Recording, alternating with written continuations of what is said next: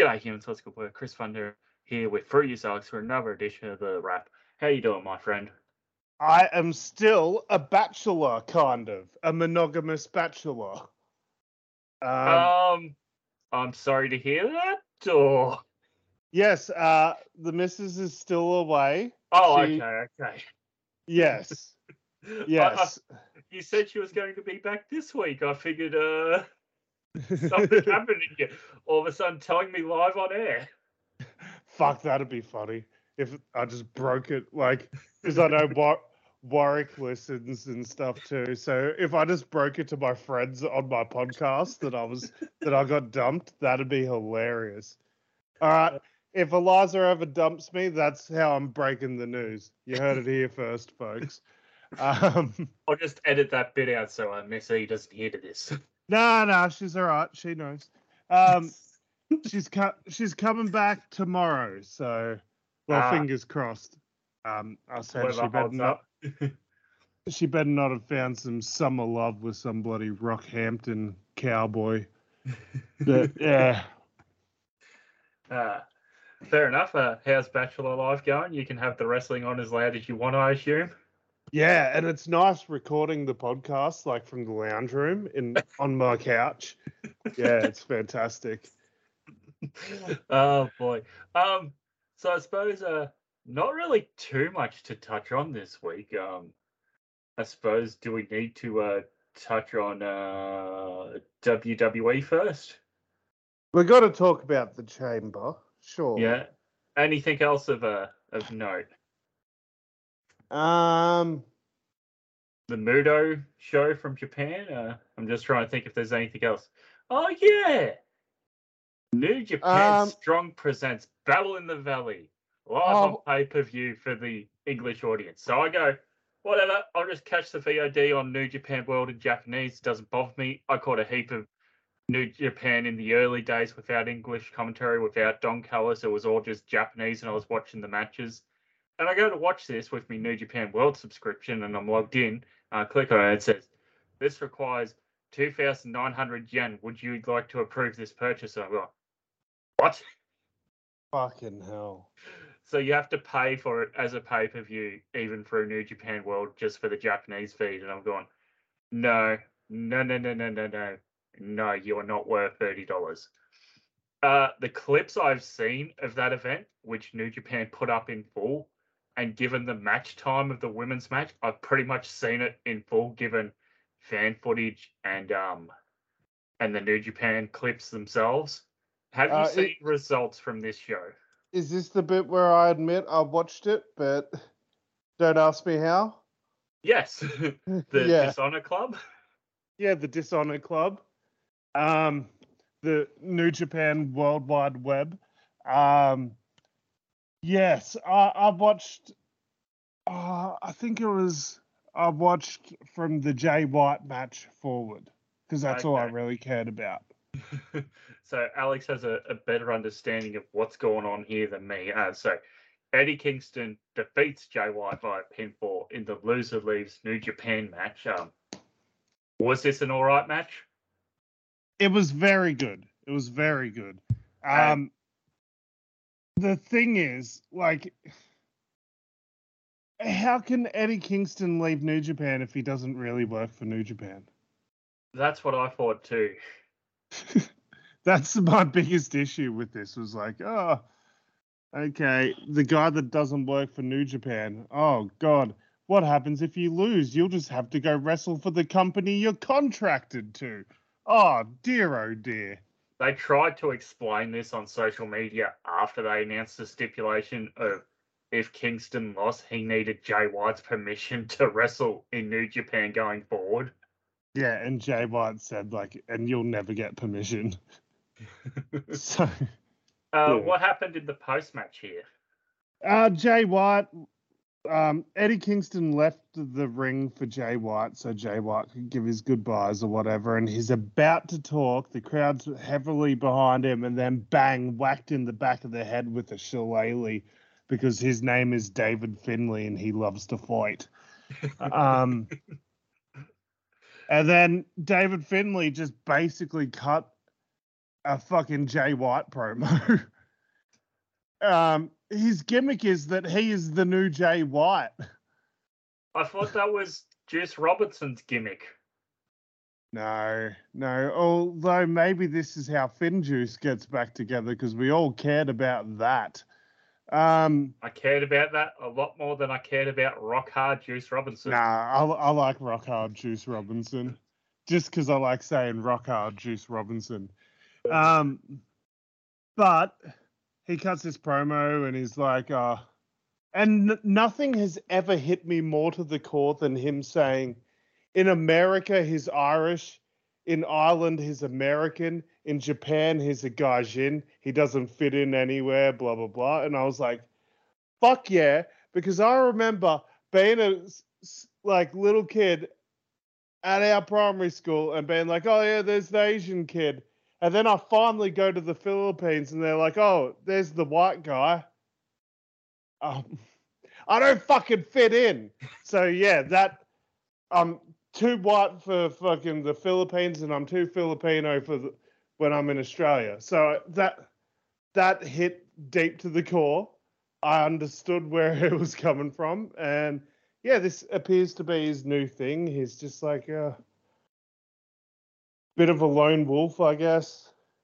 So, Yeah. uh, who then is the leader of Bullet Club? Is Evil now the new leader? Oh God.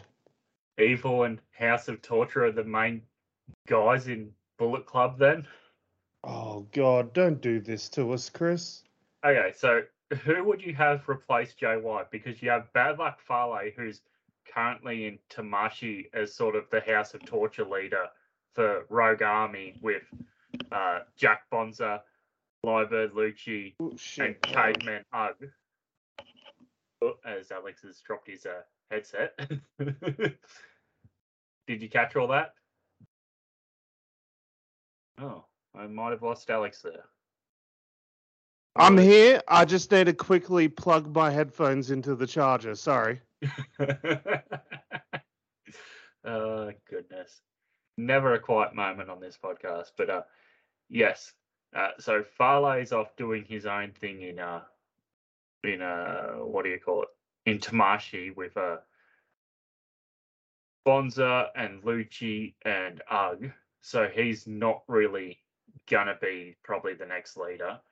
You look down the list, you've got Yujiro, who's in House of Torture, Taiji, who's isn't he uh, the new Open uh, American champion? Uh, is? Ishimori. Uh, no, no, that's Kenta. Okay. Yeah. Kenta's the new openweight champion, so I guess he's going to be the de facto leader in North America now. Yeah. You've got Fale, who's the de facto leader in Australia, New Zealand. Like, who's there to replace Jay White? Is it Evil? Because I don't think you're putting Chase Owens, El Fantasmo, Gedo, Sho, Taiji Ishimori in that role. Like, Here's maybe you here's a put in great idea. Robinson. Here's a great idea. Hear me out on this. Okay. Don't replace Jay White. Just don't replace it. It's run its course. Let it slowly fucking dissolve. Bullet Club. Yeah. Yeah. I don't I don't hate it. Let, let the House of Torture be its own thing. Let the what the fuck's Fale's thing called? Um, yeah, let let that thing be its own thing. Rogue Army. Rogue Army. yes. He is the Rogue General, and the, Rogue, leads the army. and he's a big fan of the Rogue Traders. Uh, Also, uh, Bonza was the leader of the the uh, was he the Red Commander in the Four Nations, leading the Red Army? uh, he's a genuine veteran of war, I guess. Yes. Uh, Uh, very very confusing. I mean, yes. Bullet Club has run its course. Suzuki Gun disbanded, and we're left now with the remnants of that being just four guys and strong style. and Zach's the leader of TMDK. Yeah. Uh, quick shout out to Zack Sabre Jr. for wearing black and orange, and Taz calling him out on it on Twitter. Because because because Taz is always quick to pull someone up for wearing orange and being like, "Hey, that's my gimmick." TMDK's been doing that since like 2010 on the Mm. Indies. In Noah, they did it. Uh, anyway, uh, so yeah, is um, is Finlay looking to join Bullet Club then, or is he staying as like um part of Taguchi Japan, the main unit? Because that would be a very interesting to see where one Finlay falls. I think there's probably a good chance he's the leader of it following this. Okay, sure, why not? Uh, and that's so fucking shit. I hate it. Yeah. Uh, following that was the Filthy's Rule match between your boy Homicide and Tom. Uh, what is a Filthy's Rules match? Ah, it's blood sport. Okay, with ropes. No ropes. Oh, they took the ropes down. They took the ropes down, so that was nice. Um, yeah, it, it's fine. Homicide's towards the end of his career, though. He, he struggles a bit. Oh, Ah, I love right Homicide, match? but it, it was it was all right. It was disappointing that Tom Lawlor wasn't wearing really tight denim shorts, but it is what it is. how about the uh, the third from last match here? Zack Sabre Jr. defending the NJPW World Television Championship against Clark Connors. Man, Clark Connors looks exactly like Hangman Page. Okay, hang on. We'll have a look at this. And his whole gimmick is that he is Hangman Page. Oh my His god! gimmick This photo. enable Yeah, screen sharing, my dude. Oh, I didn't. You did not. Uh, okay, hang on. Uh, give me a second here. As I try again. How about now? No. Okay. God damn it. It's We one of those days with technology, it seems. Uh, yes, this photo here on Pro Wrestling Wiki, it's like one of the first ones that pops up when he's when he Googles. It's got his long hair. It looks a lot like Hangman Page with the long hair. Yeah, he's like a junior heavyweight hangman. Fair enough.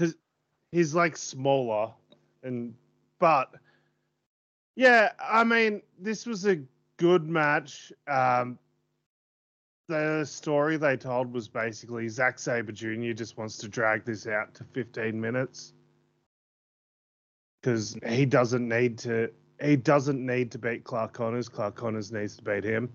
Oh, okay. Yeah, but eventually, you know, Zach got his win, and uh, after the match, some dude came out and challenged Zack Sabre Jr. I don't even remember the dude's name. It was some dude from the LA dojo. I think his name was Kevin something. Um, like Dojo. He was definitely on the undercard. Kevin Knight. Yeah, I think I'm pretty sure that's who it was. Kevin Okay. Knight. Let me just do a quick Google search of him and just make sure it was the same dude. Um, yes, yes, that's him. Did they announce the attendance for this event? I think they said something along the lines of 17,000 or something. Oh, Actually, no, I might have had that mixed up with Elimination Chamber. okay. Seventeen hundred. You mean for uh, NJPW? No, I don't think they announced the attendance for this. Okay. Yeah. Uh, fair enough. Uh, co-main event time. The women go on first in your first of two main events. uh, for the IWGP Women's Championship. Kairi, the defending champion, against Mercedes Moné. Can you explain to me, like, I guess, first of all, if you were watching English commentary, did the announcers bring up why Mercedes was wearing Hana Kimura inspired gear and had let her hair color all fade out of her hair so it looked like a, a terrible dyed greeny brown? It was like pink. Okay, on all the images I've seen, it's like a, a weird greeny brown. Um, well, she was just doing a tribute to Hana Kimura because she was a big fan. Because Sasha uh, Mercedes has dreamt about wrestling uh, in for Japan for a long time, and it was like what uh, one of her inspirations was Hana Kimura to making this move. Okay, Yeah, fair enough then. I just I think it just- was a I think it was a nice touch to pay tribute to Hana. Yeah, I just think it's weird that she came out with her ring gear for that attack at Wrestle Kingdom, and then she's got new ring gear and a new look again for this match. Ah, that's just that's just Mercedes. That's just Sasha. She used to change her shit all the time. Yeah, also true. Oh boy, um, what do you think of the match? Uh contender for match of the year. Ooh, okay. Not something I thought I'd, I'd, I'd hear Alex say coming when it comes to a uh, a Sasha Banks match. No, this was unreal. This was really fucking good. Um yeah, even I have to give credit where credit's due. Um yeah, this is probably the best Mercedes Moné Sasha Banks match I've ever seen. Sorry, Bayley. Um yeah, and this is definitely the best Kairi match. Um yeah, they just went at it they went at it hard. It was a different sort of Mercedes because she was really laying shit in. They brought in the plunder. They did some tables stuff. They, yeah, this was a fantastic match. Highly recommend people try to find this match. Fair enough. Um, and the result here? Uh, we got a new champ, Mercedes. Right call. Yep, 100% the right call. And did you Uh, see who was in the crowd watching this match? Uh, yeah, Bayley was there. yep. Uh, there was also another person in the crowd that was spotted earlier on in the night, not on television, but uh, photos leaked of this person in the crowd from fans.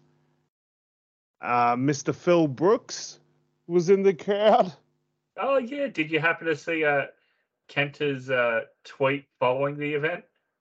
Yeah, I did. He's always fucking poking the bear, old Kenta. Um, Something about at least now he gets to see how the GTS is really done. Something along those lines. yeah, yeah. Uh, okay. Time for the main event. The 16th singles meeting between Hiroshi Tanahashi and Kazuchika Okada. Okada, the defending champion this time for the IWGP World Heavyweight Championship. How'd this match go, Alex? Right, so um, this is where I fell asleep for 30 minutes. yeah. I, I I will say it's not because this match bores me, although I didn't give two shits about this match, admittedly, just because we've seen this a million times. I know why they put this match on because it's star power, but It's not it's not for the ticket sales because apparently the ticket sales were doing good. It was to drive the uh, pay-per-view buys. yeah, yeah, that makes sense. But especially because I feel like the pay per view buys might have lost a bit of heart because Mercedes' debut was so shit. Yeah. Um, but admittedly, I I had a really big day that day, and I just fell asleep temporarily, and then woke up and saw Okada and Mercedes Moné celebrating in the ring for some reason, which is such a weird fucking visual to wake up from a dream and then being like, imagine being told a year ago, just a year ago, that New Japan was going to close the show with Sasha Banks and Okada holding IWGP titles in the ring. like, how fucking weird is that? Very, very weird. Um, And then that they were talking about like, oh, imagine if we got to do a another crossover event or whatever it was where they had the intergender matches. oh, the um historic X over with Stardom. Yeah, and they're like, oh, imagine if we got Okada versus Mercedes.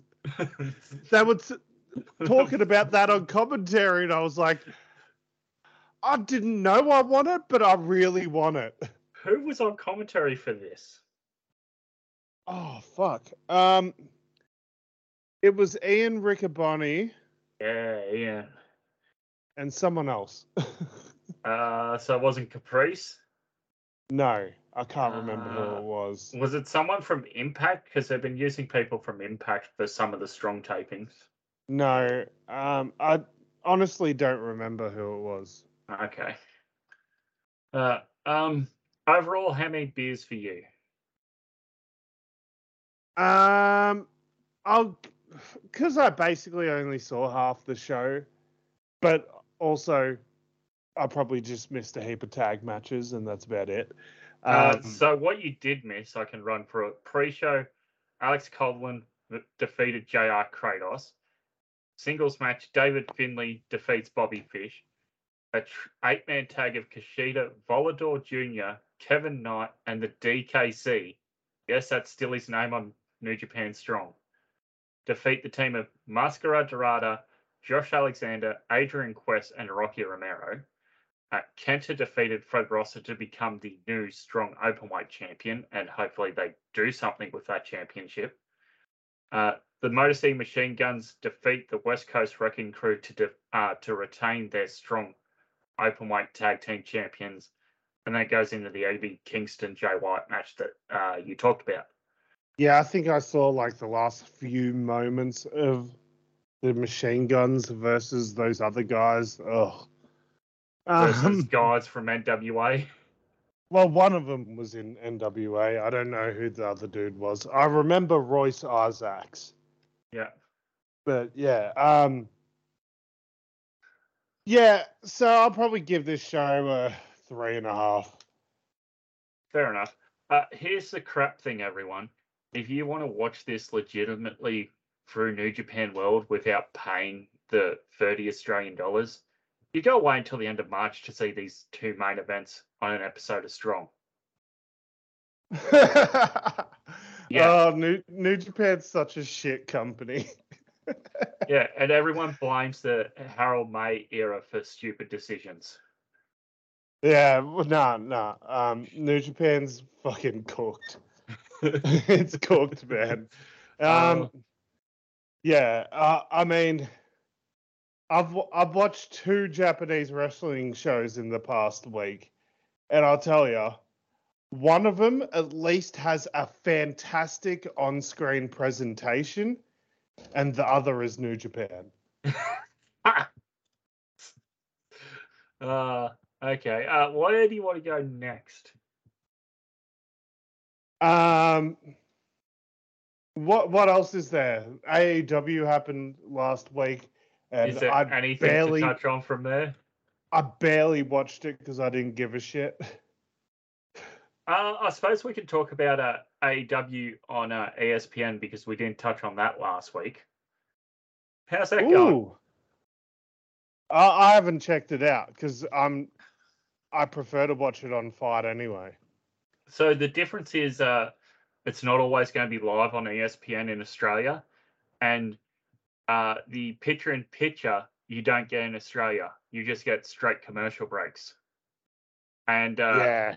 the previous week, I noted on uh, the wrestling Twitter uh, that people were like, Excalibur's welcoming uh, Australia on ESPN to Dynamite whilst they're in commercial break on ESPN in Australia.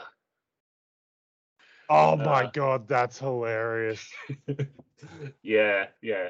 Uh, shout out to uh, Dickie Bird, part of uh, the post wrestling uh, friends who uh, put that one out, brought it to my Well, attention. apparent apparently AEW's on Kayo as well. oh yeah, yeah, I checked that up. They're on Kayo. I watched the. so if you have start of it. Kayo, if you have Kayo, you have access to WWE and AEW now. Done. Yeah, uh, I think they're going to do the same thing they do with UFC on Kayo. If you want the. Actually, that's a good point. How are they going to do the AEW pay per views in Australia now? Because the first one's March 5th for Revolution. Are they going to put it on main event? Are they going to put like on main event pay per view and have that be an option through Kayo like they do the UFC and the boxing? Maybe, probably, right? Yeah, yeah. I don't know. Surely. Okay, um, announced matches for Revolution in a in a couple of weeks. We've got MJF the champion uh, versus Bryan Danielson in a sixty minute Iron Man match. I mean, MJF wins. Maybe. Okay. Probably. Probably. I, I can. s- It's been a long time since we've done a nil all Iron Man match. This would be a good one to do it for. Agree. Uh, the Guns, Austin Colten, your new AEW World Tag Team Champions, will take on the acclaimed Anthony Bowen and Max Caster, along with two teams to be determined. Someone determined tomorrow on uh, the episode Dynamite in a tag team battle royal, and then there'll be winners on the Casino Tag Team Battle Royal from the March 1st episode of Dynamite. So we're doing two tag team battle royals on Dynamite to determine two more contenders. Yeah. Why I don't ha- doing? I Go don't on. hate it because I think it'll be different people in. I would assume different people in each battle royal. Yeah, I mean, are we even still using the ranking system? They haven't updated it since like August or something. A A E W All Elite Wrestling uh, rankings. There's still a ranking tab on here. August 31st was the last time they updated it. Fucking what a guess by me, by the way. I was like, oh, August? Yeah. Yeah, right Shit. on the money. Uh, there's also the Texas Death Match between Jon Moxley and Hangman Adam Page. Hopefully, it goes a lot better than another hardcore stipulation Jon Moxley had at Revolution. And we yeah. see Samoa, Yeah. Samoa Joe, the defending TNT champion, against Wardlow in a singles match where Wardlow's probably going to win this back, and I won't give two shits. hmm Uh, I agree. Where so we did this the other week with the um WWE. What other belts are there? There's the uh, All Atlantic Championship that's on Cassidy at the moment. Do you Oh, see that having a defense? Forgot he had it. I was Yeah. like, I was like, who the fuck's the All Atlantic champ? the Um, guy who wears his belt in a backpack. Yeah, that's fine. That's fine. It's very OC, but um sure, he probably should defend it on pay-per-view. I can't recall if he even has since he won it. Nor can I, to be honest. Yeah, not off the top of my head. Other than, did he have the match against Kip Sabian? I feel Yeah, like he that- did. Yeah, but that wasn't on pay-per-view for obvious reasons. Yeah. Uh the trios titles. Do you see them being defended at this pay per view? A hundred percent. And, And we've and we've already set up on Rampage this week. I didn't actually watch it, but I saw I does saw anyone still watch Rampage? No, um, I saw on the four three four, which is the re- main reason I follow that page, is because they post results as it happens. That um, House of Black confronted the Elite, so fuck yeah, give Buddy the trios belt. Is Buddy wearing the MCW title on AEW? fuck no. Why Oh, would but, he? But it's the most prestigious title in Australian wrestling, according to some people. Ugh.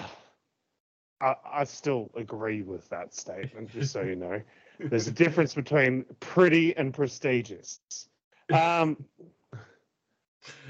Yes. I, Uh, I mean, the NWA World's Heavyweight title isn't the prettiest belt in the world, but it's fucking prestigious.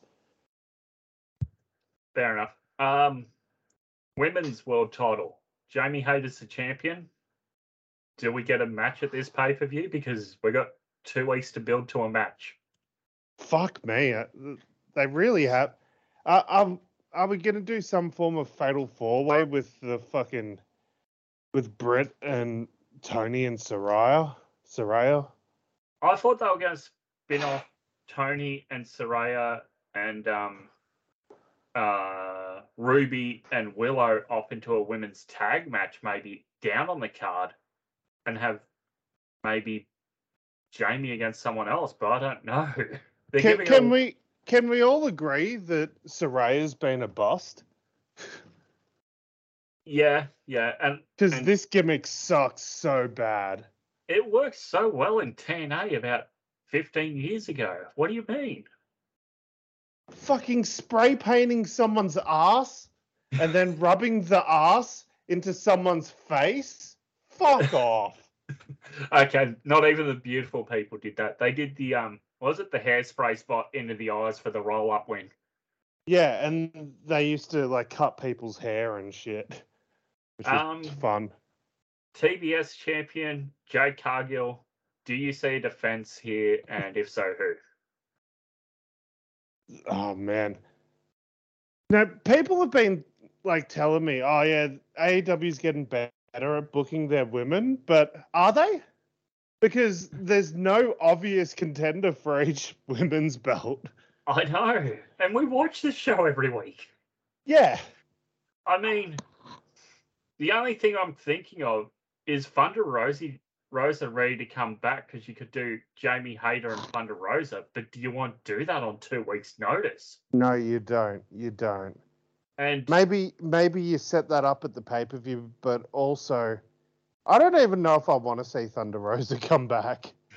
and Jade, Oh, Ketis.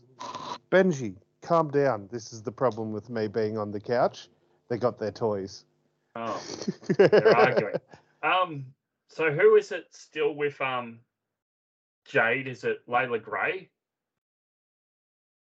Because she's defeated Kiera Hogan, kicked her out of the Belties. She defeated Red Velvet. Like it's only Leila Grey left, isn't it? And Yeah. she's nowhere near ready to beat Jade. The other Nah. two were at least Kiera Hogan's had a ton of experience in Impact. She is at that level of Jade where she's not going to be at the level of a Jamie Hayter, but she's at the level of a TV champ at least. Red Yeah. Velvet, sure, she's been under um, Jade for long enough. You know, she can have a couple of competent matches, and then we can pivot to the next woman for the TV title. Leila Grey, I don't even think is ready for that. No, not at all. Like, I'm just having a quick look at Leila Grey's matches, and I had a match on Dark. Oh yeah, the Jericho Cruise happened. Yeah, they did Jericho Hausen or and Jericho dressed up as Danhausen. That looked like fun. Uh, anything else of the cruise that you took note of? I saw a video um, of Eddie Kingston singing karaoke, which looked fun, but that's about it. yeah. Um. What about what about the uh, championship match that got uh, that happened on the fourth night? Oh, Matt Cardona Yeah. He's got some belt now, I guess. the Jericho Cruise Oceania title. Oceanic. Hang on, I'll see if there's an actual picture of this belt.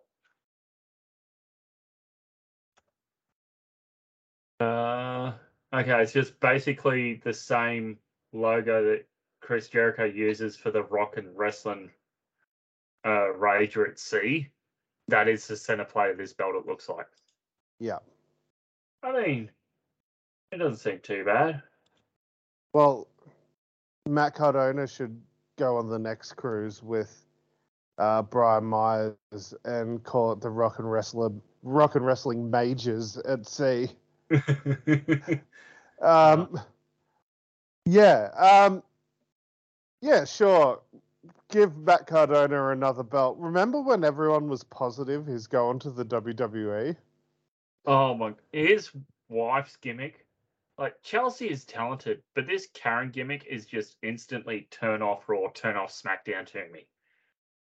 Like anyone who's worked in retail or customer service or fast food or like a big um warehouse type shop like your Bunnings and that who has to deal with Karens is just like, who the fuck is this gimmick for? It's it's for those people that work in those shops. That It's is just too- immediately turn off TV. It's it's meant to like in theory, it's like, oh, all these retail workers watching the show, they're gonna see this character and be like, oh boo, boo. But they don't realize it's turn off hate. Not not um just gen- generating hate in general. Like I don't hate it. Like there's some good funny shit she does with it. But you don't But- work customer service. I do not work customer service, and also I will admit that this has a very short shelf life. This Yes. will get very tiring very quick. And to some Uh, people, evidently yourself, it's already tiring.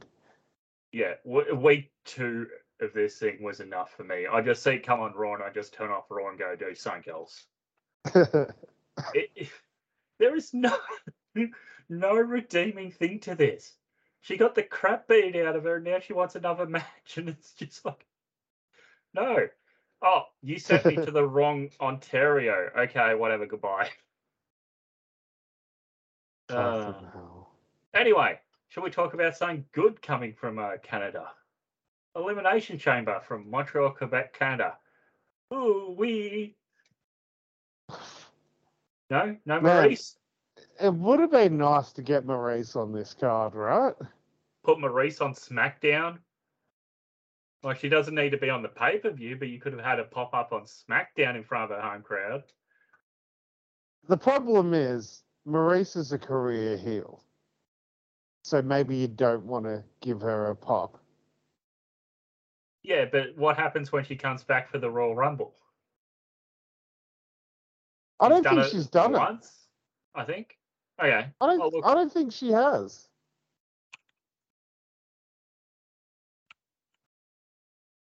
I think I spelled that right. Oh yeah, that's right. I tried to put in the other last name, but it comes up with a new last name. Uh, turn to WWE. Okay, I'm just gonna have a look at a cage match here and see if she's um actually done a Rumble match. She hasn't. I'm calling it now. Just Okay, you fact check. But I'm calling it now. She hasn't. so since 2011, she came back for the mixed tag against John Cena and Nikki Bella. She did a SmackDown live where she lost to Brie Bella. She did the mixed tag at Hell in a Cell against Brie Bella and Daniel Bryan. And then she was at the Rumble in 2022 where she lost to Beth Phoenix. And so she has not been in a Rumble match. Yeah. Okay. Yep. She's a career heel. They never put her in a position to get a pop. Uh, The only of- time she actually got a slight pop was that Raw after WrestleMania where she returned and helped The Miz beat Zack Ryder for the IC tel- title the day after Zack Ryder won it. But fuck. Um, and then she like slapped Zack Ryder's dad. That was great. Ah, well. Um, speaking of pops, SmackDown, Sami Zayn. Like, when was the Un- last time unreal. this happened? The only thing comparable was that Roman Reigns promo after he beat The Undertaker, where they just booed him for like 10 minutes and then all Roman says is, This is my yard now, and leaves. It's the only thing comparable where a crowd reaction was so loud for so long. When was the last time a babyface got that? Then, if the last time you can think of is Roman. Well, technically, Roman was a baby face. He was just getting booed. um, Okay, well then the one before Roman. I guess. I guess you're gonna have to go back to Daniel Bryan, right? During that WrestleMania run. Yeah. At some point in there, there had to have been one for sure. Fair enough. Um, yeah. Crazy pop for Sami in Montreal. Nice to hear. Nice to hear the old music come back too. Yes. Like, I did not like. I expected him to get cheered. I didn't expect him to have like a, a five minute standing ovation, basically. Yeah, yeah, unreal, right? Um, I, I kind of expected it, but it was still shocking. Yeah. Like I Uh, knew his reaction was going to be huge, but it still was a lot bigger than I thought it would be. So then we go to uh, Elimination Chamber itself, uh, coming to you from the Saturday on the 18th. Uh, from Montreal and watching the pre-show, the desk is re- uh, pretty sure to remind us of what happened in Montreal in '97 because we can never forget that. I was so terrified about that. Um, do we need to talk what's going on with uh, Ariel Helwani and uh, Tony Khan? Because Ariel Helwani's on the pre-show panel and then shown in the crowd later on with George St. Pierre. And apparently they have beef between one another. That's Tony Khan and Ariel Helwani. Tony Khan brought up a good point, Yeah. but also Tony Khan didn't need to fucking say it. Yeah. Yeah, when Tony Khan, because Ariel Helwani showed up on SmackDown and they did a segment where Ariel Helwani was like basically just being a representative for Montreal and telling the commentators like the buzz around town and all that sort of shit. Yeah. And then Tony Khan basically tweeted, "At Ariel Helwani is as legitimate a journalist as Tony Schiavone is," which I get. I get the point, and it makes so much sense. It's like, well, clearly Ariel Helwani is getting paid by WWE, so.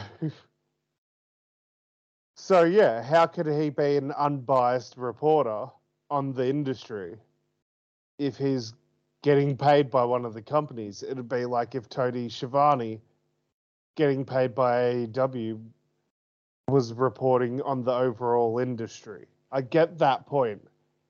But just because you have that thought and you have that point and that point is very valid, did you need to say it? Yeah. That's true. The thing to me is Tony Khan has that relationship with WWE, and it sort of all came about when Nick Khan came to power. And Nick Khan is You Ariel mean Ariel? Helwani. You mean Ariel Helwani, not Tony Khan? Yes, yes. Uh, Yeah. So Nick Khan came to power, and Ariel Helwani is a former client of Nick Khan because Nick Khan was his former manager and agent. Yeah. So eh, there, there's there's a little bit of smoke to that fire. You're not really going to go out and slander your former friend, are you? I guess not. I guess not. Um, and then Ariel Helwani's response has been that he's not even a wrestling reporter. Then why has he done so many wrestling pieces, including like a few sit-down interviews with like uh, Nick Khan and Triple H, Yeah, that's the various thing, right? wrestlers? That's the thing, right? But also Ariel Helwani being a WWE sided reporter is not a it's not a new thing. He's been doing it for a while. He's done he works for BT Sports, which is the WWE's broadcast partner in the UK. So he does a lot of interviews with WWE superstars for BT Sport. So like I don't know why Tony Khan like seemed to be so shocked about it because he's been doing this for a couple of years now. Yeah, yeah, I'm not sure either. Uh, oh well. Uh, so coming to you from the city of Montreal.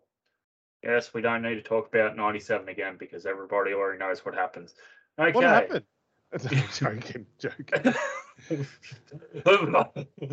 Do you really want me to start going on about Bret? Just saying, Vince should have listened to Bret when Bret said, I'll drop the title to Shamrock. Imagine, just fucking imagine, world champion Ken Shamrock. Oh, fuck, I wish that happened. Anyway, let's talk about the chamber. Uh, anyway, did you see the Hitman opened up his own bar? Oh, no. No? No, I didn't. oh, hang on. Um, what's it called?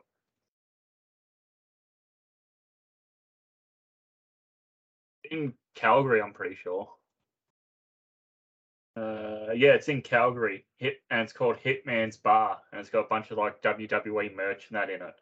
And do you just walk in and he serves you a drink, but you don't get to drink it until you've listened to him talk about Goldberg for 20 minutes? Yeah, well, Goldberg sucks. Hang on, I'll, I'll, I'll, I'll send a link so you can have a, a, a read of it later. Okay, whatever. I'll find the proper link later. Anyhow, Elimination Chamber. Uh, so we kick off with the women's chamber. Nothing of note really happened on the pre-show other than yeah, what we went over with Ariel joining the panel, just saying like it's a big buzz around the city, and watching a bunch of the Canadian uh, wrestling media, wrestling fans. It sort of seemed like they had the same buzz going around as what we had for Super Showdown. Yeah, yeah, for sure, for sure. So we kick things off with the women's chamber that sees um, starting off is Natalya and Liv Morgan. In the respective pods are Raquel Rodriguez, Nikki Cross, Carmella, and Asuka. Out third is Raquel. Out fourth is Nikki. Out fifth is Carmella. And out six is Asuka. Um, yeah. Anything to add to this match? Uh, honestly, I didn't think it was very good. it goes about 20 minutes here, you know, a few big crazy spots with uh, Nikki. At one point, is it Liv who's on the top of a pod and does like some sort of sunset flip head scissor thing to uh, Raquel? Yeah. Fuck, that looked painful. Uh, Nikki does the usual climb up on top of a pod, big crossbody to everyone A few of the ladies have their heads put through the cage. Uh, Raquel and I think it's Nikki charge at Carmella's pod because Carmella's locked herself back in the pod, but opens the other side door to get out and they bust through the plexiglass. In a similar spot in the men's match, the pod doesn't break. Old uh, Bronson tried to bust open a pod there, but it didn't work. Mm. Uh, yeah, so it goes down here. Um, Last three women are Raquel, Carmella, and Asuka. Uh, big super kicks from both Asuka and Carmella to double pin Raquel. Asuka celebrates. Carmella catches it, tries for a pin, doesn't work. Asuka gets up. Asuka lock gets the submission. Asuka's going to WrestleMania for the Raw Women's Championship against Bianca Belair. Yeah, no, I think that'll be a fun match. Yeah, it'll be a fine match. Uh, next on the card. Oh yeah, and we forgot to touch on this from SmackDown. Uncle Howdy Do popped back up with uh, Bray Wyatt. Yeah, that's fine. And they attacked Hit Row.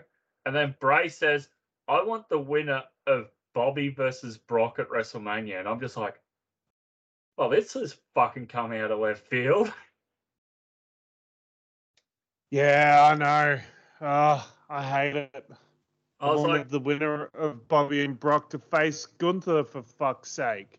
yeah, that's what I was thinking too. I'm like, well, you know, both these guys are sort of floating around, not doing much. We'll have a winner here, and one of them can go off to face Gunther, and the other one can, you know, maybe do something else at Mania or take the time off.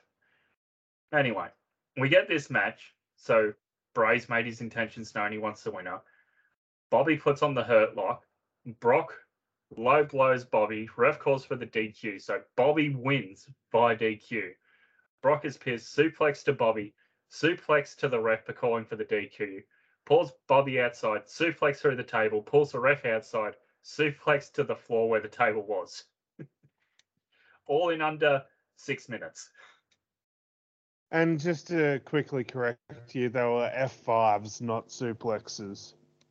Yes. Yes, I am a bit tired Yeah. today. Yeah. Um I I hate the fact that they did a non-finish and then they're just ending this feud. That's what I thought. And I thought, okay, maybe what Bray said won't mean anything. And we'll get to Raw and we'll go, okay, they're going to go back and run it at Mania. That's why there was a no finish. And then we get to Raw and MVP's there with Omos going, you know, you thought you could get away from Bobby Lashley. Well, you're going to have to face Omos at WrestleMania, Brock Lesnar. And I'm like, what? The fuck is this? This is so weird. Uh, I've got an updated WrestleMania card that we can go through once we uh, discuss the uh, rest of the chamber results here. Yeah. Only a five match card, so very short. Uh, following that, match three the night sees the mixed tag match of the Judgment Day members Finn Balor and Rhea Ripley with Dominik Mysterio ringside taking on the team of Canada's own Edge and Beth Phoenix. Uh, Beth with her, was it Luna Vachon? It was paint? Bull, Bull Nakano face paint, Ah, wasn't it? this time, yes. Yeah. Yes, you are right. Um, before the bell even rings, loud "fuck you, Dominik" Chance. Yeah. By At the one- way, Yeah, they were in Montreal, and you just brought up a great point. And she's done the Luna Vachon face paint before. Luna Vachon's from Montreal. Come on, get yourself the cheap pop. Do the Luna tribute. that's why I thought straight away. Was this one the Luna one? No, it was the one before that. Yeah, Uh, it was last year at the Rumble. Uh, so we see, uh, yeah, loud "fuck you, Dominik" chants. Uh, Judgment Day's in early, and you know, Dominik's sort of playing around on the outside, getting involved behind the rest back. Edge has enough, chases Dominik off, and he leaves, and then everyone sort of cheers. And then once Edge is back ringside, Dominik comes back out to louder "fuck you, Dominik" chants. Uh, I mean, is- the kid is over. The kid is so over. It's ridiculous. I know.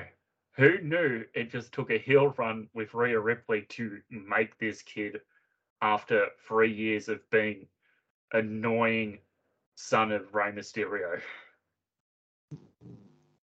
the The crowd had four legitimately big stars in the ring having a tag match, and they only cared about Dominik Mysterio on the outside. Yeah. Um, so at one point during this match, Finn has Edge covered.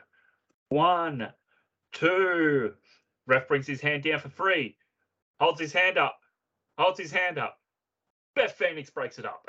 Yeah, I saw that. Yep, that was Ooh. yeah, that was rough.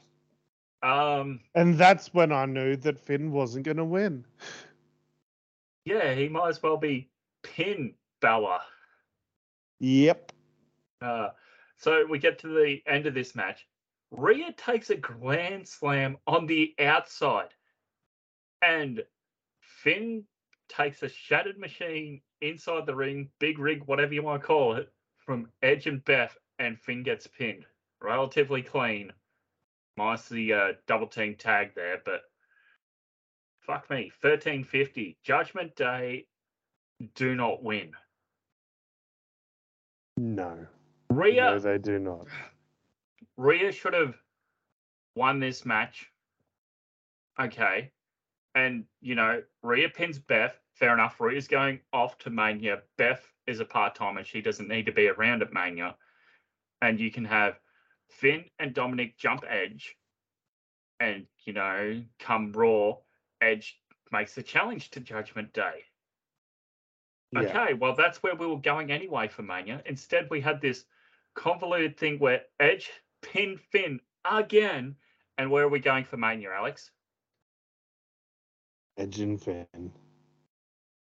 How many times has Edge beat Finn on TV or premium live events? How many times has he? Here's Hey. the counterpoint. How many times has Edge beaten Finn one on one? Um, The the answer is no. He hasn't. Well, that's just poor booking because it feels like it's happened. yeah, that's Oh. the problem. Well, apparently last year at Extreme Rules, Balor made Ed quit. Yeah, uh, in that I quit match. Yeah. Uh, I'm just having a look here. The only time they beat him was Hell in a Cell mixed tag. Edge beat AJ, Edge beat AJ. And then going back to 2001, okay. So no, he hasn't beat Finn one on one. Okay, well, I guess that's something fresh. The Um, problem is that it doesn't feel fresh. No, and that's why I thought you have Finn and Dominik beat down Edge. Okay, Edge says he's going to get some other people who have unfinished business with Finn. Calls in the Good Brothers. You do a six-man tag of Finn, Dominik, and uh, Damian against Edge and the Good Brothers. Yeah, don't hate it. But also, the Good Brothers are just dead. Go back to New Japan, Karl. Yeah, so confusing booking here once again of Edge getting the pin on Finn to set up for a singles match where Edge will face.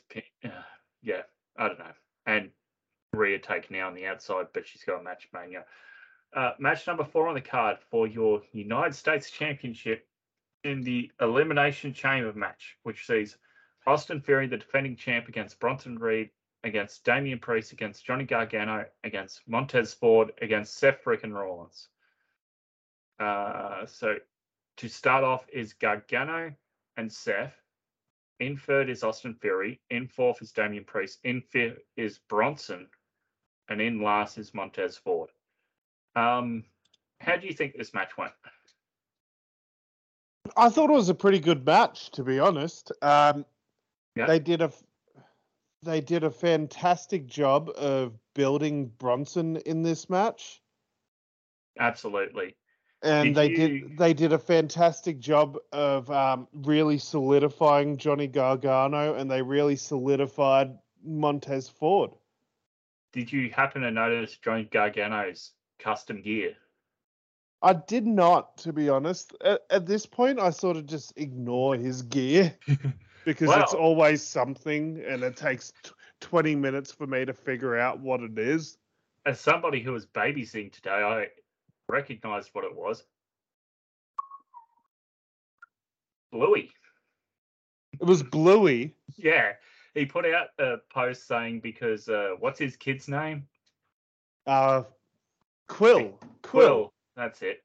It's Yeah. Quill's favorite show, so I decided to wear Bluey, where the top half of my vest has the speckles like dad, and the bottom half's two shades of blue. And, okay.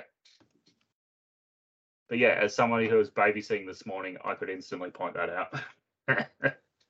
Fucking hell. Um, that is probably the, the weirdest, like wrestling inspired gear I've ever heard of. Is yeah, like what's next is going to come out in Paw Patrol gear. Jesus, Peppa Pig. Peppa Pig would be great. Oh, that'd get all the Brits on board. Yeah, for sure. Anyway, uh, Bronson gets plenty of time to shine in here. As we mentioned, they go for the pod break spot, but uh, it doesn't break, and it sort of looks bad when you have Raquel and Nikki, who are much lighter than uh, Bronson. yeah, Um, Johnny does pretty well in this match. Damian Priest does pretty well. Montez Ford, standout match for this guy. yeah. So- what a star! And I was so pissed because in the post match, uh, the post show press conference, Triple H basically praised every single person except for Montez Ford. Ass. oh boy. Yeah, he forgot to mention Montez. What the fuck? Uh, He ended up putting out a tweet saying how good Montez was, but because he felt bad that he forgot to mention him. But Montez was cl- the clear standout in this match. Yeah, two eliminations. Uh, Yeah, and that weird hanging upside down spot, that was fantastic. Yeah. Uh, so we get to uh, Montez Ford being eliminated. He's been he's the uh, last one out before it's the final two of Seth Rollins and Austin Theory. The refs are sort of helping Ford out, and who pops up? But your boy who's been in Australia last week promoting his new drink. Yeah. Oh, actually, it's meant to be in Woolies today. Okay. Uh, Logan Paul pops up in his bright yellow top and uh, jumps in, hits Seth with a curb stomp, rolls back out, and uh, Theory hits whatever his finisher is and uh, gets the win. Yeah. Um, I, I don't hate it. I think Seth versus Logan Paul at Mania is going to be nuts. Yeah. Uh, Prime Hydration Lemon uh, says it's out of stock online already. Fuck me. All right. With any hope, because I'm in a more rural area, I'll be able to get it. Uh, line. I'm just having a quick look for Alex. Orange out of stock online. Blue raspberry out of stock online. Tropical punch out of stock online. Ice pop out of stock online.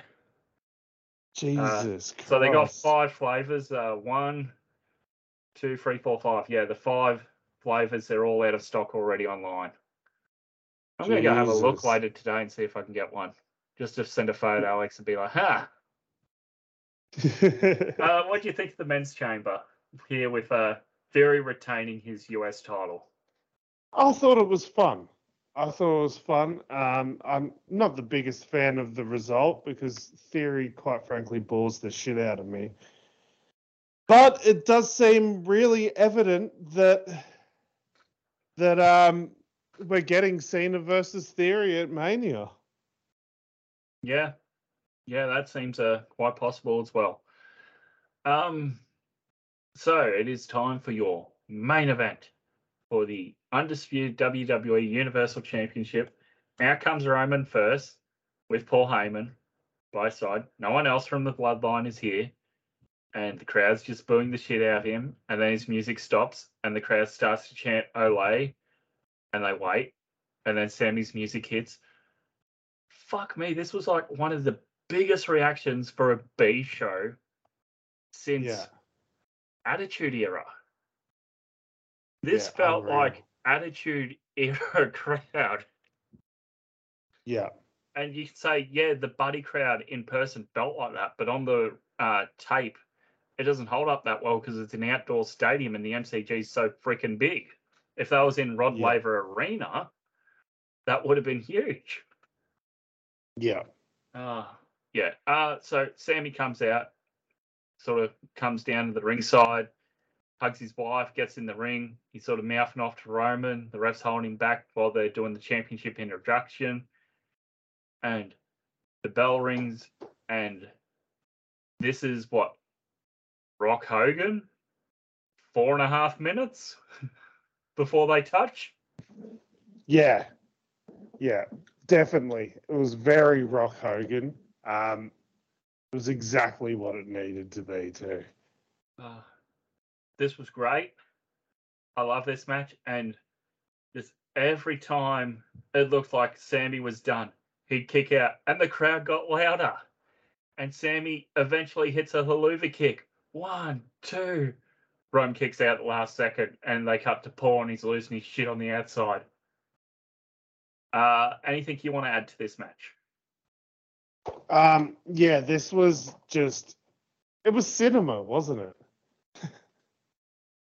It felt like you were actually being rewarded for watching so much uh, WWE over the past year. Yeah, yeah, definitely. Um, it was I couldn't have booked it better myself, and we all know I think I'm a fantastic booker. oh boy. And yes, it leads to uh the Usos running in after the ref's been knocked down and Sami tries for the pin. He has the visual pin. They get to a count of five before Sami realizes there's no ref. And uh, one of the Usos runs in, lays out Sami, puts Roman on top, scoots out the ring. Second ref runs in. One, two, Sami kicks out. Crowd's like, yeah. uh, and then later in the match, the second ref gets knocked down. Jay comes down. Roman gives him the chair, says, You do it. You hit him. And he saw Armin and Aaron. And then Sami sort of gets up, goes to do a like a big kick. Roman sidesteps and he hits Jay. So Jay's down. And it comes down to like the closing stages and Roman wins. And this crowd wasn't angry. This crowd wasn't sad. I think they were just disappointed because it was just silence. Yeah. And Yeah, that that was the issue. Was the reaction wasn't like hate. It wasn't a hate reaction. and there are very few chances you get where you get something that is a lightning in a bottle fall into your lap like this. Yeah. I would have had I would have called an audible on the day after seeing SmackDown. I would have said, We're gonna give Sami the win here. He's gonna have a, a few day reign. SmackDown next week. Sami, you're losing it once we're out of Canada. Mick Yeah. Foley had the title for 24 hours once. It did not hurt him. There are that many Hall of Famers and main eventers from the 80s and 90s who did not have that world title, who people consider legends, best of the best. Andre the Giant never held the world title. Antonio Inoki never held the WWF world title. Yeah. And you can go on and on. Dusty Rhodes, which is the whole story behind Cody at the moment, wanting to do it for his dad because his dad never held that championship, even though what did he do? He won the first one by countout. Uh, he won it by uh, throwing someone over the top of the rope, which was a disqualification back in the day. Ah, okay. But I think yes, you should have called the audible. What about yourself? Because I've given out my reasons here. But it's elimination chamber. And Do, do you really pay off Roman Reigns' fucking title reign at Elimination Chamber a month before WrestleMania? yeah, you say Then no what- because it's your boy Cody. No, but then what happens at WrestleMania? Cody versus Sami? No, no, I said then you'd have Roman come back and just beat the living shit out of him on SmackDown next week and get the title back. Then you've completely wasted a th- almost three year title reign for a week. Yeah, you da- you're damned if you do and you're damned if you don't, aren't you? At this yeah, point, I, I think the best option was honestly for Sami to lose because, oh, well, actually, the best option would have been Sami won the Rumble. And I will admit that as a Cody fan, they should have just fucking pulled the trigger on Sami at the Rumble. But, but- but because they didn't, this was probably the best option they had. Mm, fair enough. Oh boy. Um. Yeah, it is. It's a case of they've just booked themselves into a corner. They were damned if they did and damned if they didn't. They, if they do give everyone that feel good moment, then it's like we've got Cody here waiting to face Roman. Everything he said has been built up to face Roman.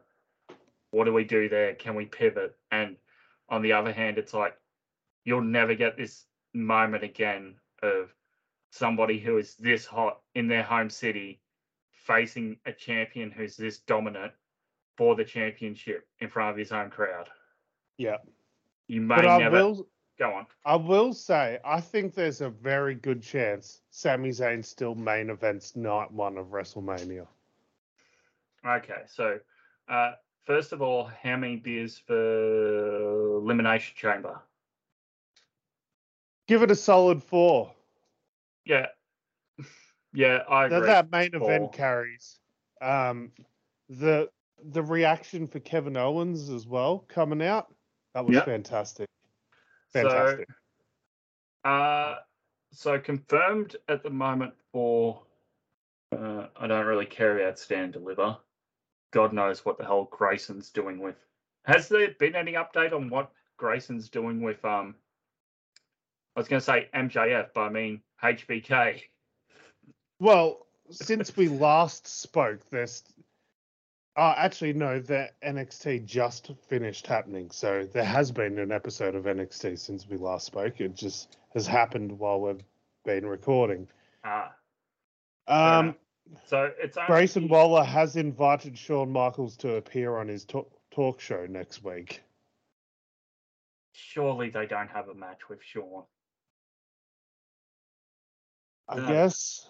Um, yeah, and they're doing something with Roxanne attending a training session taught by Meiko Satomura. No buys. Uh, I mean, oh, you, your women's champ needs to go to a training session. What does that say? That she's a terrible champ. Exactly. Your women's champ needs to get taught how to wrestle by someone that's not even the champ. And the only way they can play this off is she's scouting her. Yeah. Okay, uh, so confirmed for the uh, WrestleMania 39 card, we see Roman, uh, the champion, probably with Paul Heyman in his corner, versus Cody Rhodes in a singles match for the undisputed WWE Universal Championship. We see Charlotte Flair, the defending SmackDown Women's Champion, versus Rhea Ripley, who might have Dominik Mysterio in her corner in a singles match. And uh, confirmed from Elimination Chamber, we see Bianca Belair, the defending Raw Women's Champion, against Asuka in a singles match. I mean, so far, it's it's an all right card. Yeah. Adding on to that, some of these uh, rumored matches. So I uh, take a quick look. So uh, I've just listed down here some of the champions and just sort of gone, where do I think they're heading? So Jimmy Uso and Jay Uso, the defending Raw and SmackDown Tag Team Champions, they're probably going to go with uh, Sami Zayn and Kevin Owens. Yes. Uh, Dakota Kai and Iyo Sky, the defending women's tag team champions. Seems like a Raw this past week they're setting up for Becky Lynch and Lita, maybe? Or are Yeah. we gonna get Lita and Trish and Becky spins off to um Bayley? I'm thinking we're getting a six woman tag. Fair enough. Becky, Uh, Trish, Lita versus Damage Control. And don't put the titles on the line. Well, you can't in a six woman tag, I guess. Or freebird it. Uh, Maybe. Uh, Austin Theory, the defending US champion, uh, facing John Cena, possibly. Well, they announced John Cena will be on the first Raw of March. Yeah, he's in Melbourne at the moment filming some movie with Zac Efron.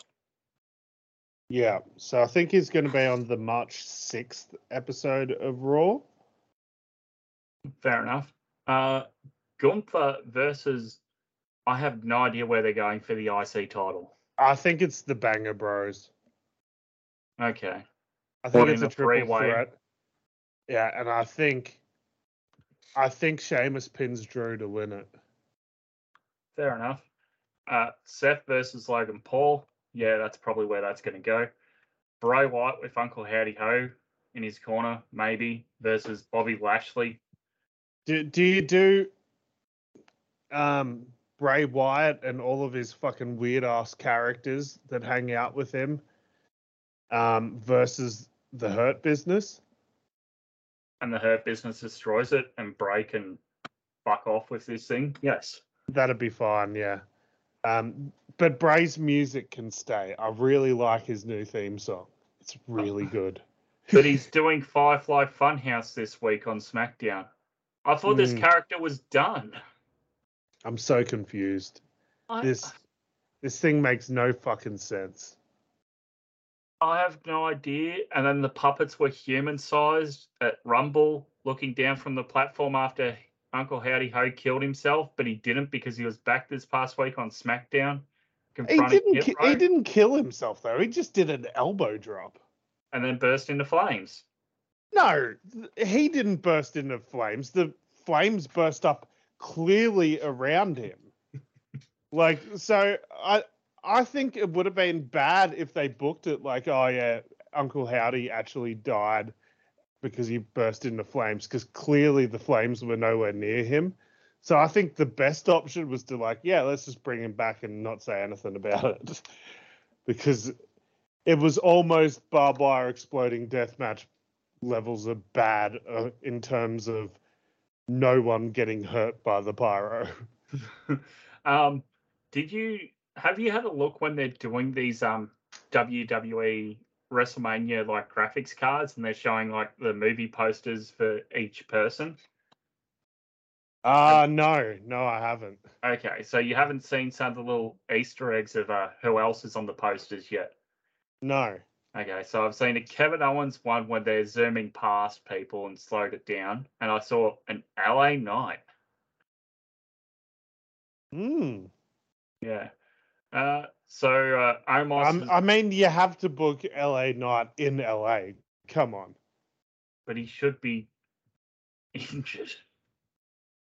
Ah, It's been a few months now. Well, it feels like it. Um, I wish it was a few months and Bray knew what the hell he was going on about.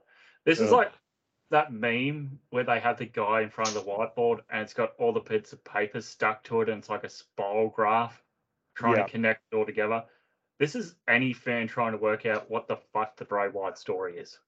yeah, it's gotten to the point where it's just so fucking convoluted. It's, Ah, yeah. You know what makes more sense?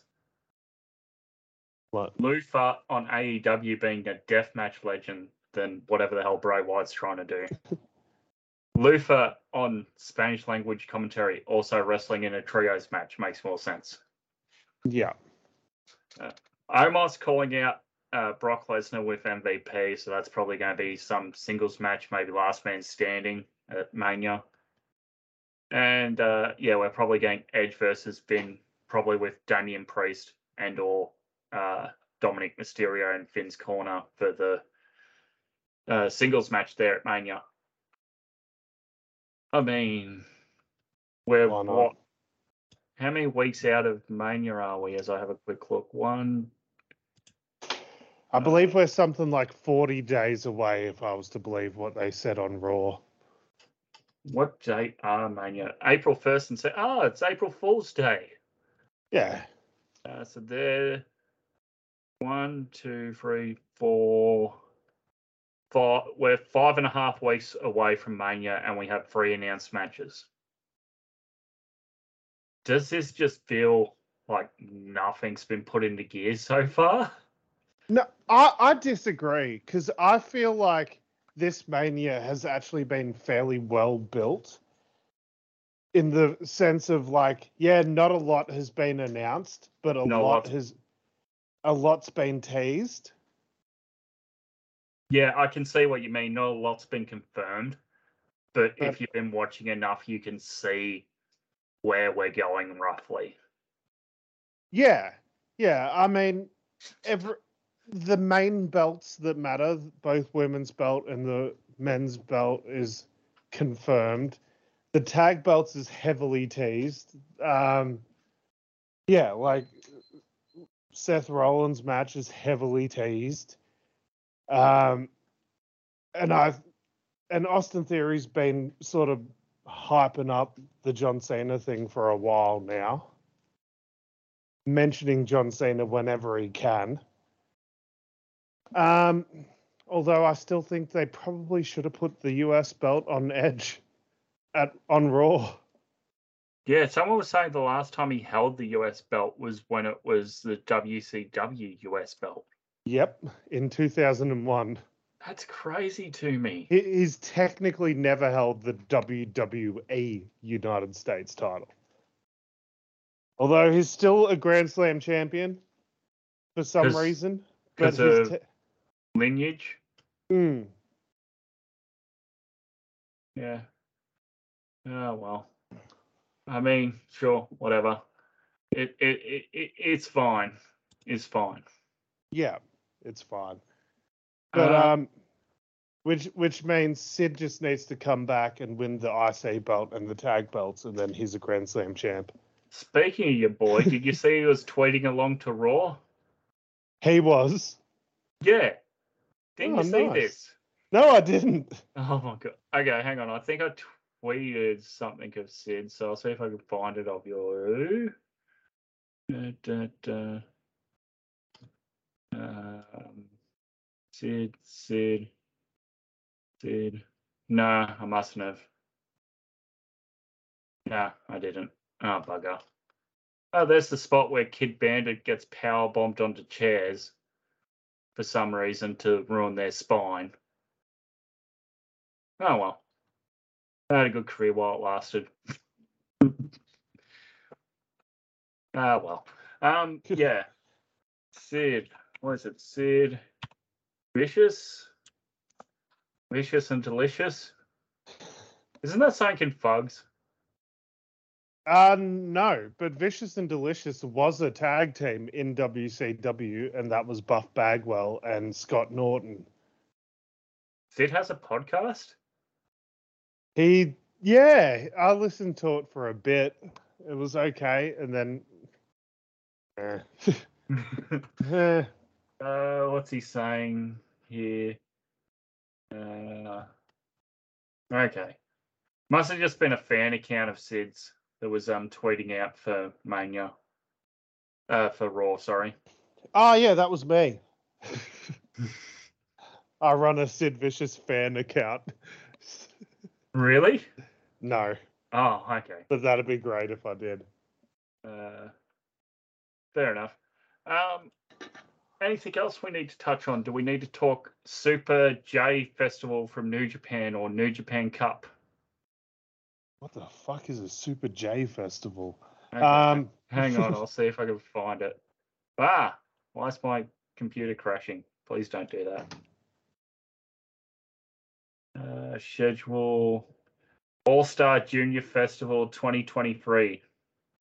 Oh yeah, there's no lineup announced for that yet. But Fantastica Mania is starting soon. Sounds fantastic, eh? uh, March 5th, New Japan Cup kicks off. Right.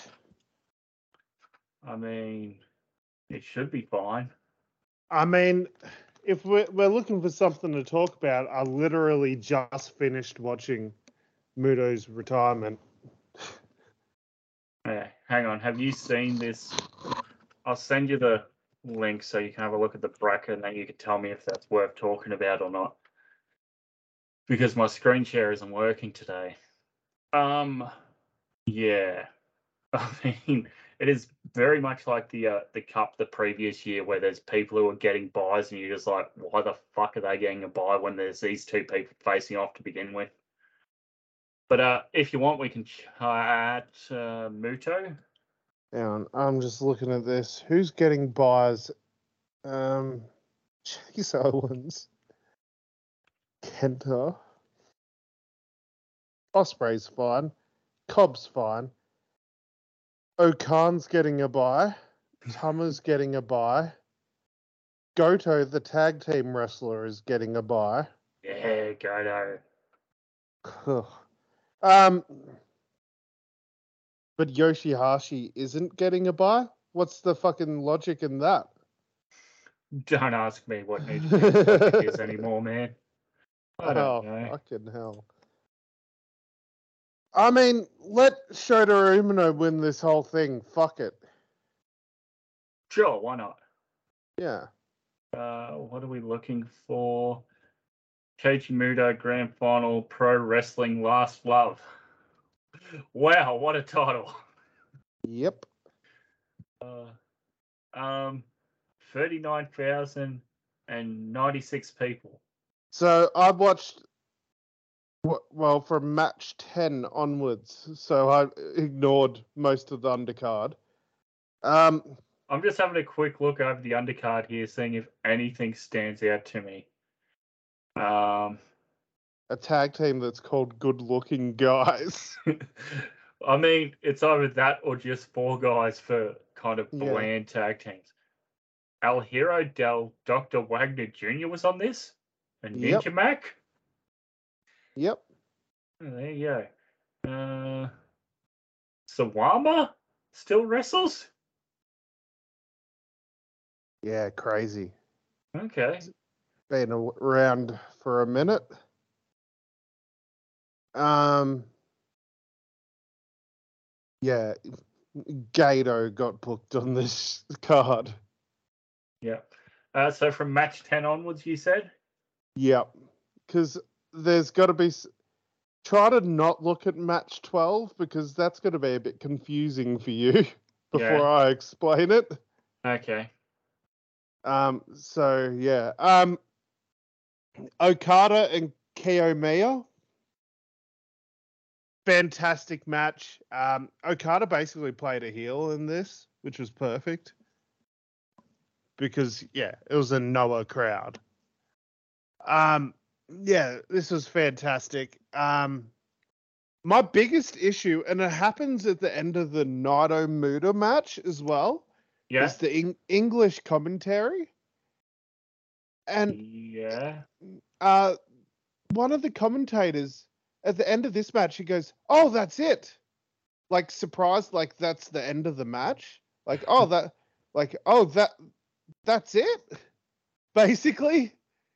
And it's like it's been a almost twenty minute match, and it's been very back and forth. Why are you acting like, oh, that came out of nowhere? Like Maybe, it was maybe real they weird. wanted more. He hit his fucking finish. What do you expect, dickhead?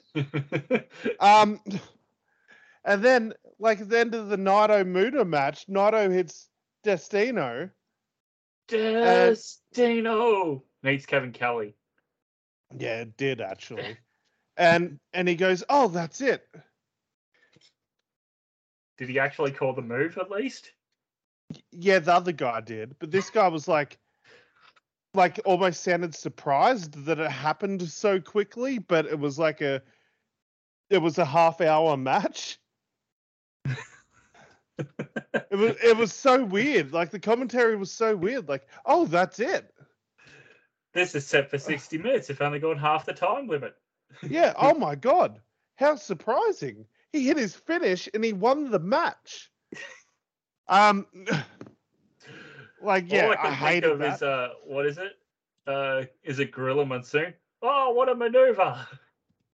Oh, that was Vince that used to say, "Oh, what a maneuver." Uh, But yeah, um, yeah, um, the Muto, the Muto um retirement thing started off with this like beautiful like video package set to um Frank Sinatra's My Way. And it was like really good going over his career and stuff. Um, my biggest issue, another issue I have with this commentary team is if you're gonna have English commentary, have someone in there that will fucking translate to the English audience what's being said. they're, they're not translating. They did for the post match promo, but for this like video package at the start, there was a lot of talk and no translation at all. And I was like, "Ugh, I have no idea what's happening here. It's Muto's in a dark room while images of his career are sort of flashing through. I guess he's talking about his career. Cool.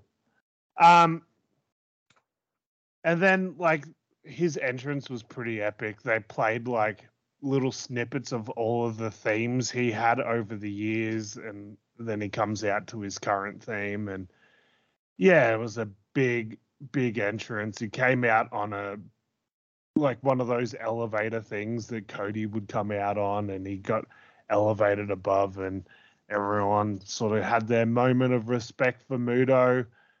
Um, before the match uh, started, and before the entrances, actually, um, Masahiro Chono came out.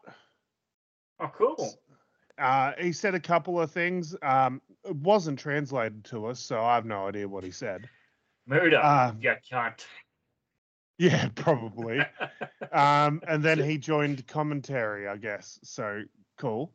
Um, and we saw Tiger Hattori sitting by the commentary table too, which was cool. Yep. Um, that's going to play out later. Um, then Naito and Muto had a fantastic sort of back and forth match. It was actually really good. It was the most motivated I've seen Naito in a while. And then Naito finally hits Destino, and oh, that's it. And uh, he gets the win. He he almost looks like sad about it. Like he, he almost looked hesitant, like he didn't want to hit Destino on Muto, but he had to. And he left the ring to Muto, and this is where shit got weird. yeah. Muto starts cutting a promo. Um, this is where like the English commentator kind of starts um translating, and he said, and then Muto says something about Chono, and the commentator's like, "What?" Muto just called out Chono, and What? This is then- Chono's last match. And It's then done. Cho- Chono gets up, gets in the ring, and Muto asks for a referee. And Tiger Hattori gets up, gets in the ring, What the fuck is going on? and Muto says, "I'm lucky." uh, Said something along the lines of, "I'm lucky to have had the chance to have a proper retirement tour and have a proper retirement. You never got that, Chono, and you deserve that. Fight me now." Uh, what? Bell rings. Um, what? Bell rings. Chono, Tiger, Muto. Yep. Uh, your referee is Tiger Hattori. what the fuck is going on? Uh, they lock up. The crowd's going nuts. By the way, they don't give a fuck that this is just two geriatric men. what one dude, Chono, just wrestling in a pair of jeans, or like black slacks and a long black s- sleeve shirt. Um, and yeah, they lock up. Fucking crowd goes nuts. A little bit of chain grappling, and out of nowhere, fucking Chono hits a shining wizard on Muto. And then Chono locks in the STF. Muto taps out. what? Chono beat Muto in Muto's retirement match. Um. Okay. what? The... I'm not a. This is. This is absolutely what happened. I'm, I'm not look even this up joking. now because I think Alex is pulling my leg. This is legitimately a thing that happened. Okay, so we see Okada, Kitamura, Naito, Muto. What in the actual fuck? Muto, Chono. Okay then. A Um, minute 37 but yeah and it was chono's official retirement match because chono didn't have a proper retirement. So what happened to Chono with his uh, injury? um i'm just gonna look at his cage match and see like what his last matches were. Because yeah i know he got injured. Um his last match was in 2014 and it was a six man tag. No it was an eight man tag. Grand hamada hub and super dolphin defeated Masahiro Chono, Supersonic, Masaoka, and Hayata. For Don Doton Doton Bori Pro Vernal Departure, whatever the fuck that is.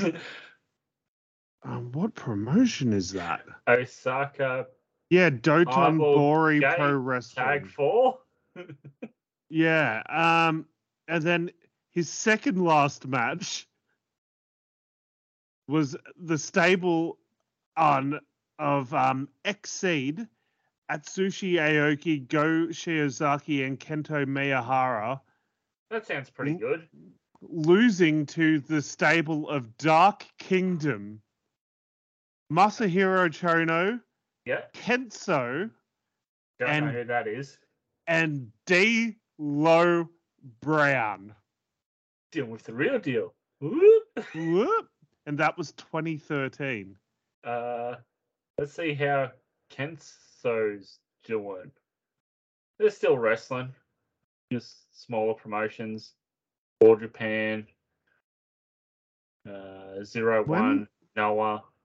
When was Chono's last New Japan match? It was in 2011. It was Ukami Gundan, which was Hiro Saito, Hiroshi Tenzan, and Masa Chono defeating Koji Kanemoto, Osamu Nishimura, and Shinjiro Otani at Hiroshi Hiroyoshi Tenzan's 20th anniversary show. I like how they give all these shows subtitles. 20th anniversary, hard for Goku. Hard, m- yeah, yeah. uh, Um, yeah. it's he hasn't had a singles match in a long ass fucking time. Um, I'm going all the way back to yeah, it was for zero one in 2011. He defeated Daichi Hashimoto. okay. Um, yeah, but yeah, so Masachono finally got his retirement at least.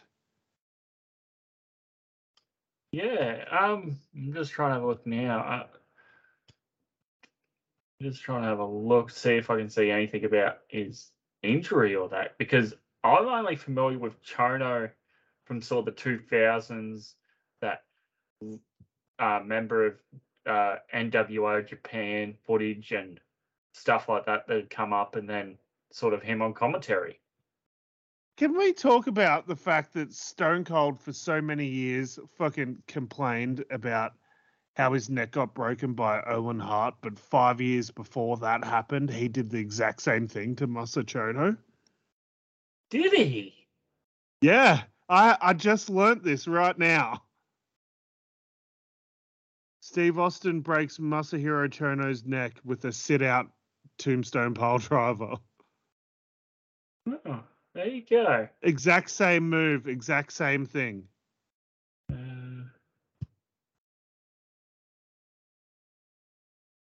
Okay, I can't really find why. If he sort of I- just stopped I or if he was injured. I assume it had something to do with his neck injury. Yeah, Um, just sort of caught up with him all at once. I forget yeah, that he's NWA World Champion as well. yeah, Uh, yeah. He held the big gold. Yeah. The best belt. Yeah, Okay. Uh, well, that's certainly not something I thought we'd be talking about uh, last week, talking about Chono having a match. Chono only had held the IWGP title once. Yeah. Yeah, I just would have thought he would have had a million of them, considering how many G1s he won. It's always weird to me that Shawn Michaels is a member of the NWO.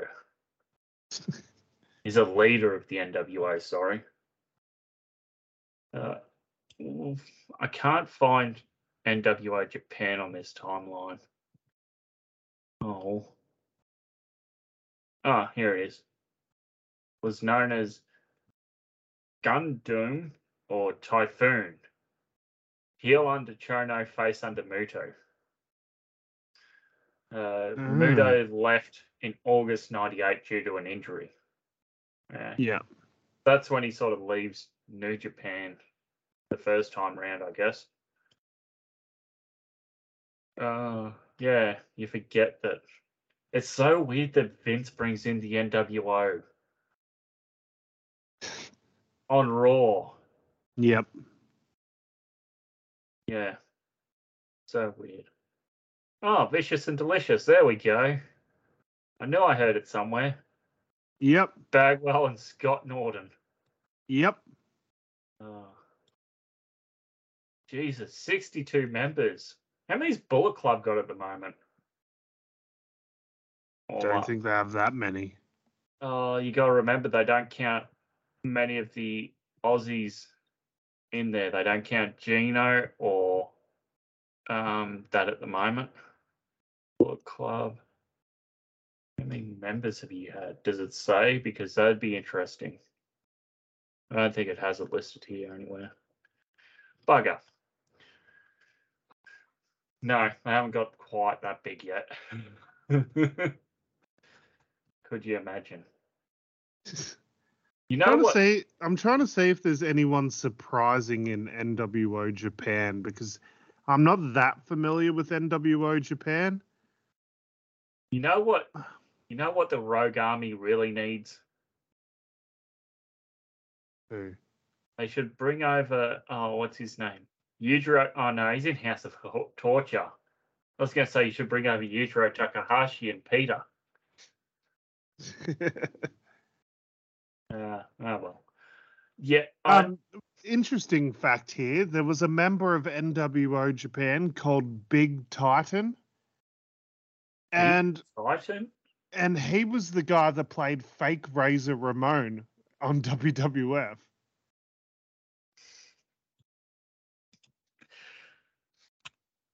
So both so both real Scott Hall and fake Scott Hall did tours for NWO Japan.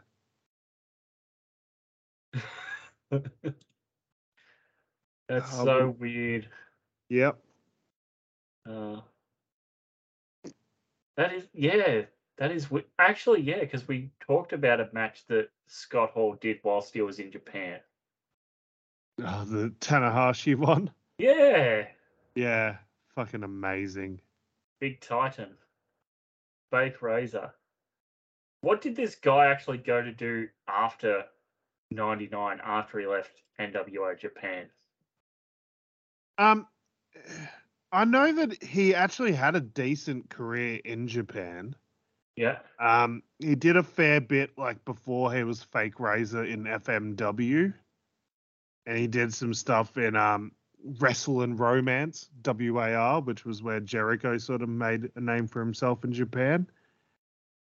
Um, yeah, that's right. He had a he did a fair bit in Puerto Rico as well. yep. Um, yeah, yeah. There you go. You could have Razor Ramon and Razor Rick is one of his Yep. names he went under here. So you could have the two Razors as a Oh tag my team. god, Imagine that Oh. in Fugs. that'd be sick. Hey, Chico. Y- Yeah, No. Chuck J Chuck J White in there as well, just to chuck a switchblade amongst the razors. Oh Um, my god, you could call their stable the Razor Blades. Oh, so good. Make their logo the like 2007 ECW WWE logo. Yeah, perfect. Actually- Perfect. Isn't that like Razor's legacy logo they did for him? Yeah. Yep. I don't know. Oh no, they did it when he um when they used to do Raw with the light shining down on the canvas with the logos. Yeah, yeah, yeah. Oh man, they need to bring that back. By the way, that was so cool. I love That's- that shit. That's better than the augmented reality of Roman going, ooh ah. Fuck, I hate that shit. what about the Charlotte one? How it's diamonds falling from the sky? Oh man, the Oscar one used to annoy me too, where it was just like all these floating masks. Um, or the Becky one where it's just her like with her sunglasses on. Going big time bitch. Yeah. Yeah. Um, but yeah, I think we've pretty much covered oh everything. Oh my god. This guy was in an episode of Honey I Shrunk the Kids, the TV show. Hang on, there was a Honey I Shrunk the Kids TV show. Also, yes. Yeah, I didn't know that was a thing. I loved It had the three seasons on the Disney Channel in America. Shit. Yeah, there you go. Don't know why it needed a TV show, but uh sure, why not? And it's got three movies. Uh, oh well. It's so- actually that whole thing sort of come back full circle now with that game. What is it? Um, there's a game Grounded that's a multiplayer game where you basically play as small people in a garden defending yourself against bugs. And then there's the co-op game that's called It's Ta- uh, It Takes Two, where you sort of go around your house trying to get your kids' attention to turn you back full size. Yeah. Oh well, I think that's enough of everything that we've talked about today. Uh, anything big coming up in the world of wrestling next week? Uh, where are we? We'll go 2023 in. Oh, what's Tony Khan's announcement going to be tomorrow? Do you He's think? having an announcement. Yeah, didn't you see the uh, social media?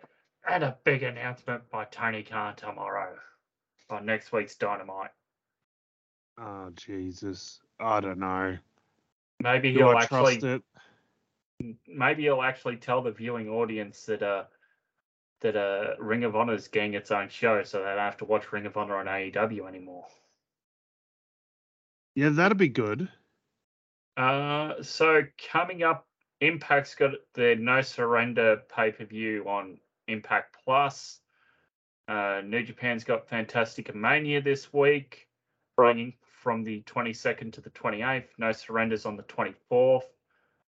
Uh, just having a quick look down. NWA and AAA have the world is a is a vampire. NWA versus AAA event during the Billy Corgan Smashing Pumpkins tour from Mexico City on the fourth. Um, that's another thing. Have you seen Billy Corgan's tour of Australia? How he's got uh, NWA versus whatever it is. Yeah, I saw that. Um, yeah, so I think like the intermission show is the wrestling, which is Yeah. th- that is just. I feel bad for the wrestlers having to wrestle on that because people people are going to want to see Smashing Pumpkins, not a wrestling show, and there's gonna be a lot of people that do not want to fucking watch wrestling. Yeah, presented in partnership with the Wrestling Alliance of Australia. Never fucking heard of it before. Yeah, it's a fake promotion created by Billy Corgan to have a bunch of freelance Aussie wrestlers take on NWA people. Right. Yeah, I mean, sure. Let's see what happens. Oh my. Well, Uh, maybe maybe going an to Aussie. Bra- Bribie Island Hotel. What the fuck? Ballarat. Yeah. Okay. I just thought Yeah. Smashing Pumpkins was still pretty huge to the to the point, you know, they'd be just touring the big cities. I guess not. Um, would you go to this? Because this is this is a weird mix of hey, we've got music like Jane's Addiction and Smashing Pumpkins and other bands, but we've also got wrestling with NWA people, including NWA World Champ Tyrus, probably. uh, gross. I'm just trying to see dates for this. Uh, 15th of April through to the 30th of April. So if I go down to April, April, oh my gosh, they've got it listed here in the freaking uh, 2023 in pro wrestling. So I don't know if they're going to be taped or not. That'd be weird. Uh, first event is Wollongong. I'm just trying to think who the hell are you going to get from Wollongong? That is so weird to me that NWA is doing this. Would you go? Would you rather go to this, or would you rather go to what WSW is doing with their Tron-looking promotional advertisement they launched today? Um, I I would never. I wouldn't be interested in going to either. Okay, and with that, we've come to the end of the show. Uh, how's uh, everything going with you, and where could good people find you? You can find me on Instagram and Twitter at FreeToUseAlex. Alex. Check us out at WrestleOzStyle with an AUS.